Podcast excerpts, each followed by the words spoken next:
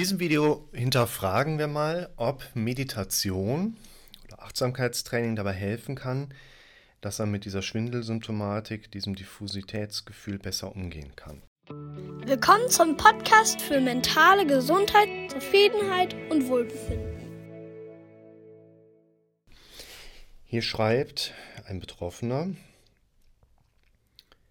würde ich Meditation, Achtsamkeit empfehlen, Umgang mit inneren Bildern. Thema Antidepressiva, zwölf Jahre eingenommen, vor fünf Wochen abgesetzt, aktuell nur Ashwagandha.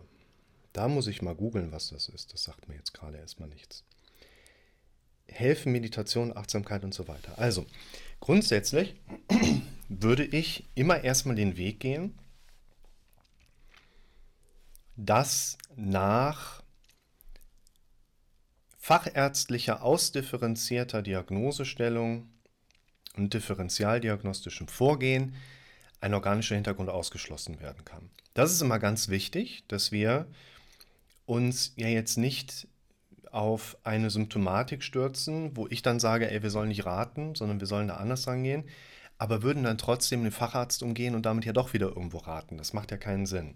Sondern wir lassen eine Symptomatik immer erstmal fachärztlich diagnostizieren. Und wenn da rauskommt, nee, also psychosomatisch, hört man ja recht oft heutzutage diesen Begriff auch als Betroffener.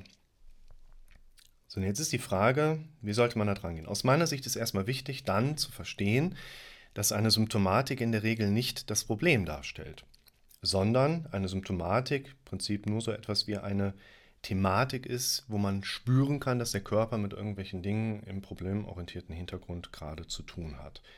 Heißt, der Schwindel ist nicht das Problem, sondern nur ein Symptom, der auf andere vorausgehende Aspekte hinweist.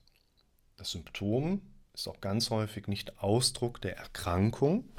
Die Erkrankung ist immer nur Name, wenn wir jetzt in den ICD-10 reinschauen, F-Diagnostik, Kopf. Das Symptom ist nicht ein Ausdruck der Krankheit, sondern Ausdruck der Denkstrukturen, die ein Mensch sich antrainiert hat. Und insofern sind wir mit Meditation, Achtsamkeit, innere Bilder natürlich genau bei dem Punkt, der eigentlich für uns relativ interessant ist.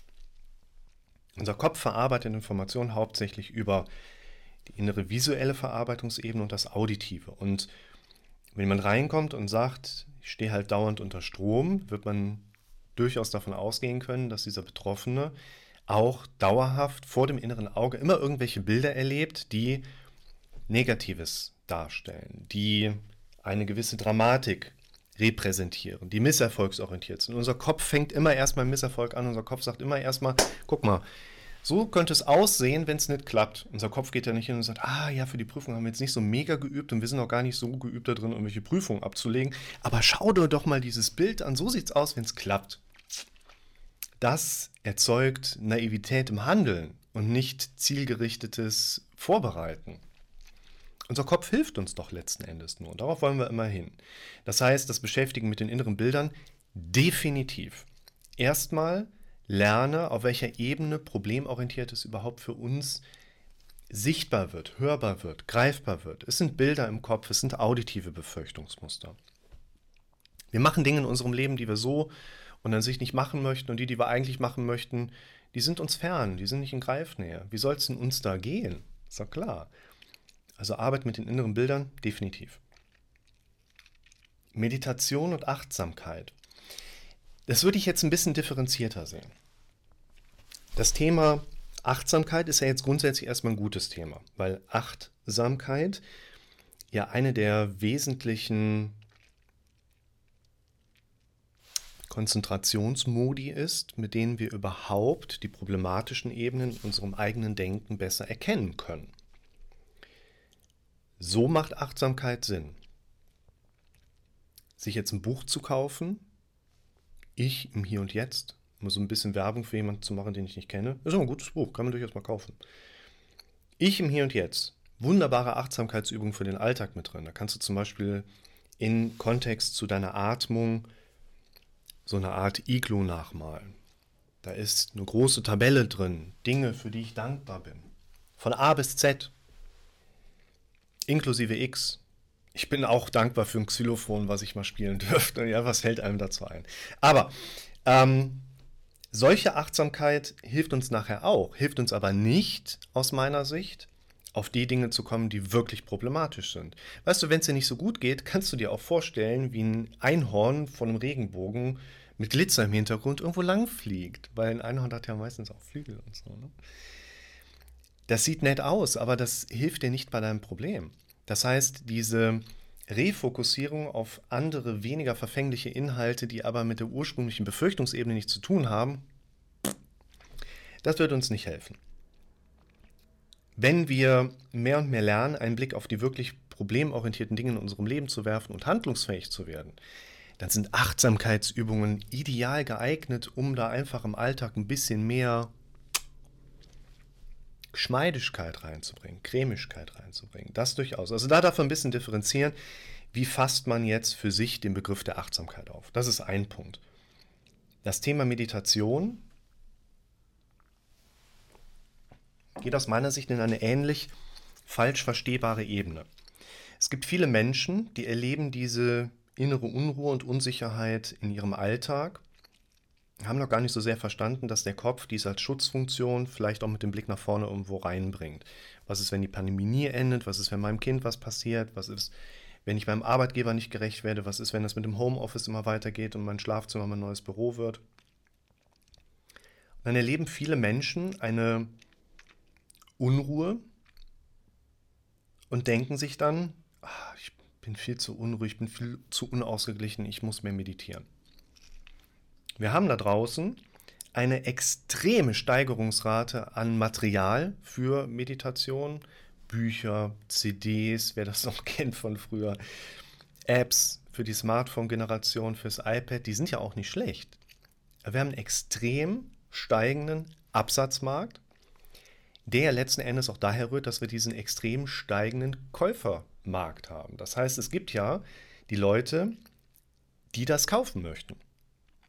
Und ich glaube, da passt irgendwas nicht. Wir haben immer mehr davon, immer mehr Leute, die konsumieren. Müsste es nicht eigentlich eher zu so einem Sättigungseffekt kommen, wenn es wirklich funktioniert? Das dürfen wir gerne mal thematisieren macht Meditation ruhiger, macht Meditation glücklicher. Also ein großer Fehlglaube ist ja, dass zum Beispiel Meditation auch eine Übungsform wäre, in der man sich trainiert, weniger zu denken. Gebe ich euch irgendwann nochmal ein anderes Bild dazu. Das geht gerne in die Hose, weil Meditation bedeutet ja nicht weniger zu denken. Meditation bedeutet, einen Gedanken so groß zu machen, dass alle anderen Gedanken keine Rolle spielen. Meditation ist im Prinzip das Einhorn. Wusstet ihr eigentlich, dass es Einhörner wirklich gibt? Die sind nur grau und ziemlich hässlich und wohnen in Afrika. Oder im Zoo. Da fühlen sich Einhörner, glaube ich, am glücklichsten. Und wir nennen sie auch Nashörner, aber das ist ein anderes Thema. Ich glaube, dass Meditation etwas sehr, sehr Gutes ist. Aber ich glaube, dass ganz, ganz viele Menschen Meditation in dem Sinne falsch verstehen, als dass sie das als Werkzeug zur Ablenkung benutzen, obwohl der Kopf, obwohl der Körper die eigentlich wichtigen Arbeitsbereiche darstellt. Da müssen wir hin. Ich habe ein Video gemacht, der Blick nach vorn. Verlinke ich euch. Es geht aus meiner Sicht darum, ich will das ganze Video jetzt nicht rezitieren, aber es geht im Kern immer nur um den Blick nach vorn. Es sind so tolle Dinge in deinem Leben passiert. Guck mal zurück und sei dankbar für die Dinge, die passiert sind gehen die Leute jetzt nicht unbedingt steil drauf. Das ist der Blick nach vorn. Wenn wir nach hinten schauen und merken, boah, ja, das war richtig cool, werden wir daran aber wahrscheinlich auch entweder ein Mangelgefühl verknüpfen können, ja, und jetzt ist es vorbei, oder werden einen inneren Wunsch erleben, boah, das würde ich gerne nochmal erleben. Das wäre cool. Es ist der Blick nach vorn, der uns in den meisten Ebenen immer wieder gedanklich einnimmt. Und wenn unser dramatisch denkendes Gehirn, welches so denken soll, dir im Blick nach vorne Befürchtungen hochgibt, dann ist das nicht krankhaft. Das ist kein Problem.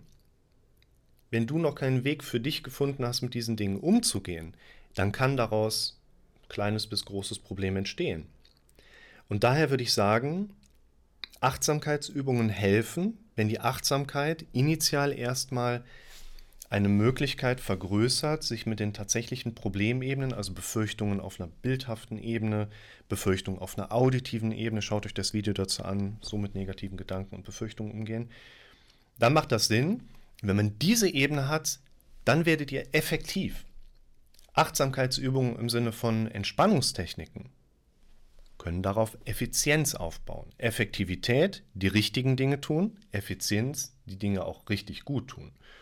Effizienz baut auf Effektivität auf. Wenn du anfängst, Achtsamkeitsübungen zu machen, ohne für dich zu den wirklich relevanten Punkten zu kommen, dann kannst du noch so sehr versuchen, Effizienz zu steigern. Du wirst nicht effektiv werden. Es wird für dich nicht klappen. Das ist wie Löschpapier ins Feuer zu werfen. Es wird nicht funktionieren. Ähnlich bei Meditation.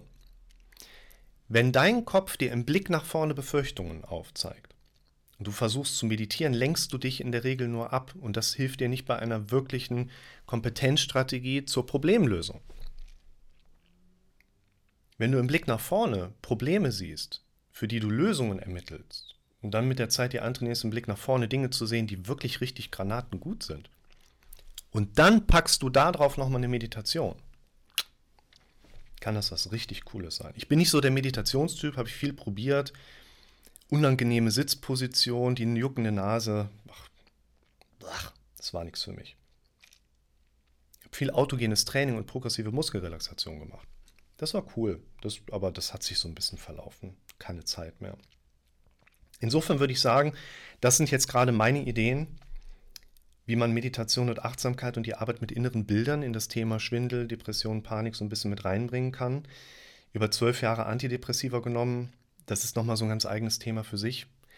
Die Problematik, dass viele Menschen die Erwartung haben, dass Antidepressiva eine Depression heilen, seien an diesem Praxisbeispiel nochmal so ein bisschen auch daran bemessen, dass Antidepressiva eine Depression nicht heilen, weil ansonsten wären zwölf Jahre ein aus meiner Sicht recht langer Behandlungsweg und es jetzt nicht so ausschaut, dass derjenige die Antidepressiva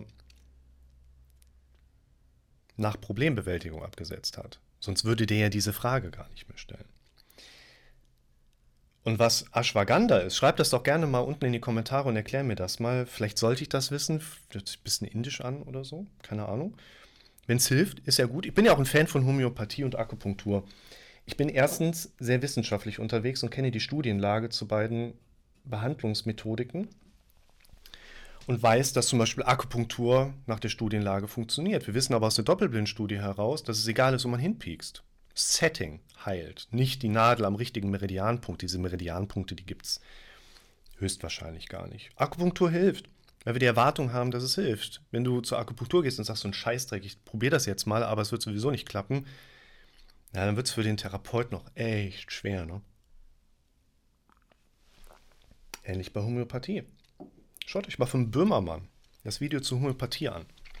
Sehr interessant. Sehr gut. Die arme Frau Dr. Grams. Mein Gott, sie hat sich so viel Mühe gegeben. Also, und dann hat die auch noch versucht, lest euch mal ein bisschen was zu der durch, Nathalie Grams. Dann hat die auch noch im Hintergrund versucht,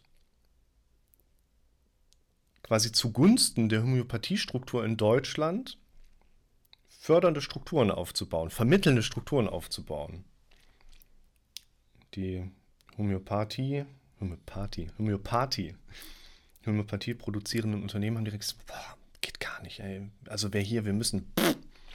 ja, verdient halt sau viel Geld mit Homöopathie, ne? Das ist echt krass. Also hier Wenn ihr da was habt, was euch hilft, ist auch okay. Wenn es auf der anderen Seite keinen Schaden anrichtet, also Homöopathie ist ja jetzt nochmal deutlich ungefährlicher in dem Sinne als Akupunktur. Eine falsch angewandte Akupunktur kann relativ große Folgeschäden nach sich ziehen, wenn man mal einen Nerv erwischt, nicht so geil. Wenn man quasi unsauber arbeitet, gibt es sehr, sehr unschöne Infektionskrankheiten, die man sich damit zieht. Deshalb sollte es ja auch nur jemand machen, der in Behandlung nicht nur geübt ist, sondern der das Ganze auch darf. Aber das ist nochmal eine ganz andere Kiste. Also ich hoffe, du hast ein paar Ideen mitbekommen, was das Thema Meditation, Achtsamkeit, innere Bilder und auch jetzt hier nochmal Live-Erfahrungsbericht Antidepressiva angeht. Auf jeden Fall, ah, das ist, glaube ich, nochmal ein ganz guter so Abschlussgedanke. Leute kommen ja zu mir und sagen, okay, geben Sie mal schnell einen Tipp. Und so schnell einen Tipp, klar, kann ich geben, Aber wenn du den dann nicht konsequent anwendest, wir glauben nicht an, dass das richtig ist, wir glauben an das, was wir am häufigsten gehört haben, dann werden solche Tipps und Empfehlungen ja auch nicht funktionieren oder sich einbauen können. Was ich hier auch nochmal konkretisieren möchte, im Kommentar ist die Frage auch noch sehr gut so fokussiert, denke ich, dass Meditation, Achtsamkeit dabei helfen, mit inneren Bildern umzugehen? Nee, ich glaube, dass wir erst einmal jeder für uns selber herausfinden darf, was sind die inneren Bilder, die mich Tag ein, Tag aus so anfluten. Meditation und Achtsamkeit werden mir dann wahrscheinlich nicht dabei helfen, mit diesen inneren Bildern besser zurechtzukommen. Es gibt andere Dinge, wenn wir den Charakter dieser Bilder näher differenzieren und kennenlernen können. Dann kann ich auch eine Einschätzung dazu geben, auf welche Übung, auf welches Werkzeug man vielleicht nochmal so ein bisschen eingehen darf und sehen kann. Beispiel. Angstauslösende Bilder kommen häufig an einer sehr hohen Geschwindigkeit und dann gibt es Zeitlupenstrukturen, Zeitlupentechniken, die man erlernen kann, um mit den Bildern umzugehen. Wir können lernen, in die Bilder einzugreifen und innerhalb der Bilder zu arbeiten. Das geht eher in die Richtung der NLP-Techniken. Das macht aber erst Sinn, wenn man mit einem individuell diese Bildebene klar konkretisiert hat. Und wichtig ist, wir konkretisieren das Bild in unserem therapeutischen Weg und nicht eine mögliche Ursache, warum die Bilder überhaupt kommen. Weil diese mögliche Ursache, warum die Bilder kommen, gibt es in dem Sinne nicht. Unser Kopf mag dramatische Bilder setzen, weil es uns dabei hilft zu überleben. Meditation und Achtsamkeit helfen in dem Sinne nicht mit diesen inneren Bildern umzugehen, sondern nur das Training mit diesen Bildern umzugehen, hilft uns dabei, mit diesen Bildern umzugehen. Wir müssen konkretisieren. Konkretisieren, visualisieren und durch Verbalisieren neue Bilder im Kopf entstehen lassen.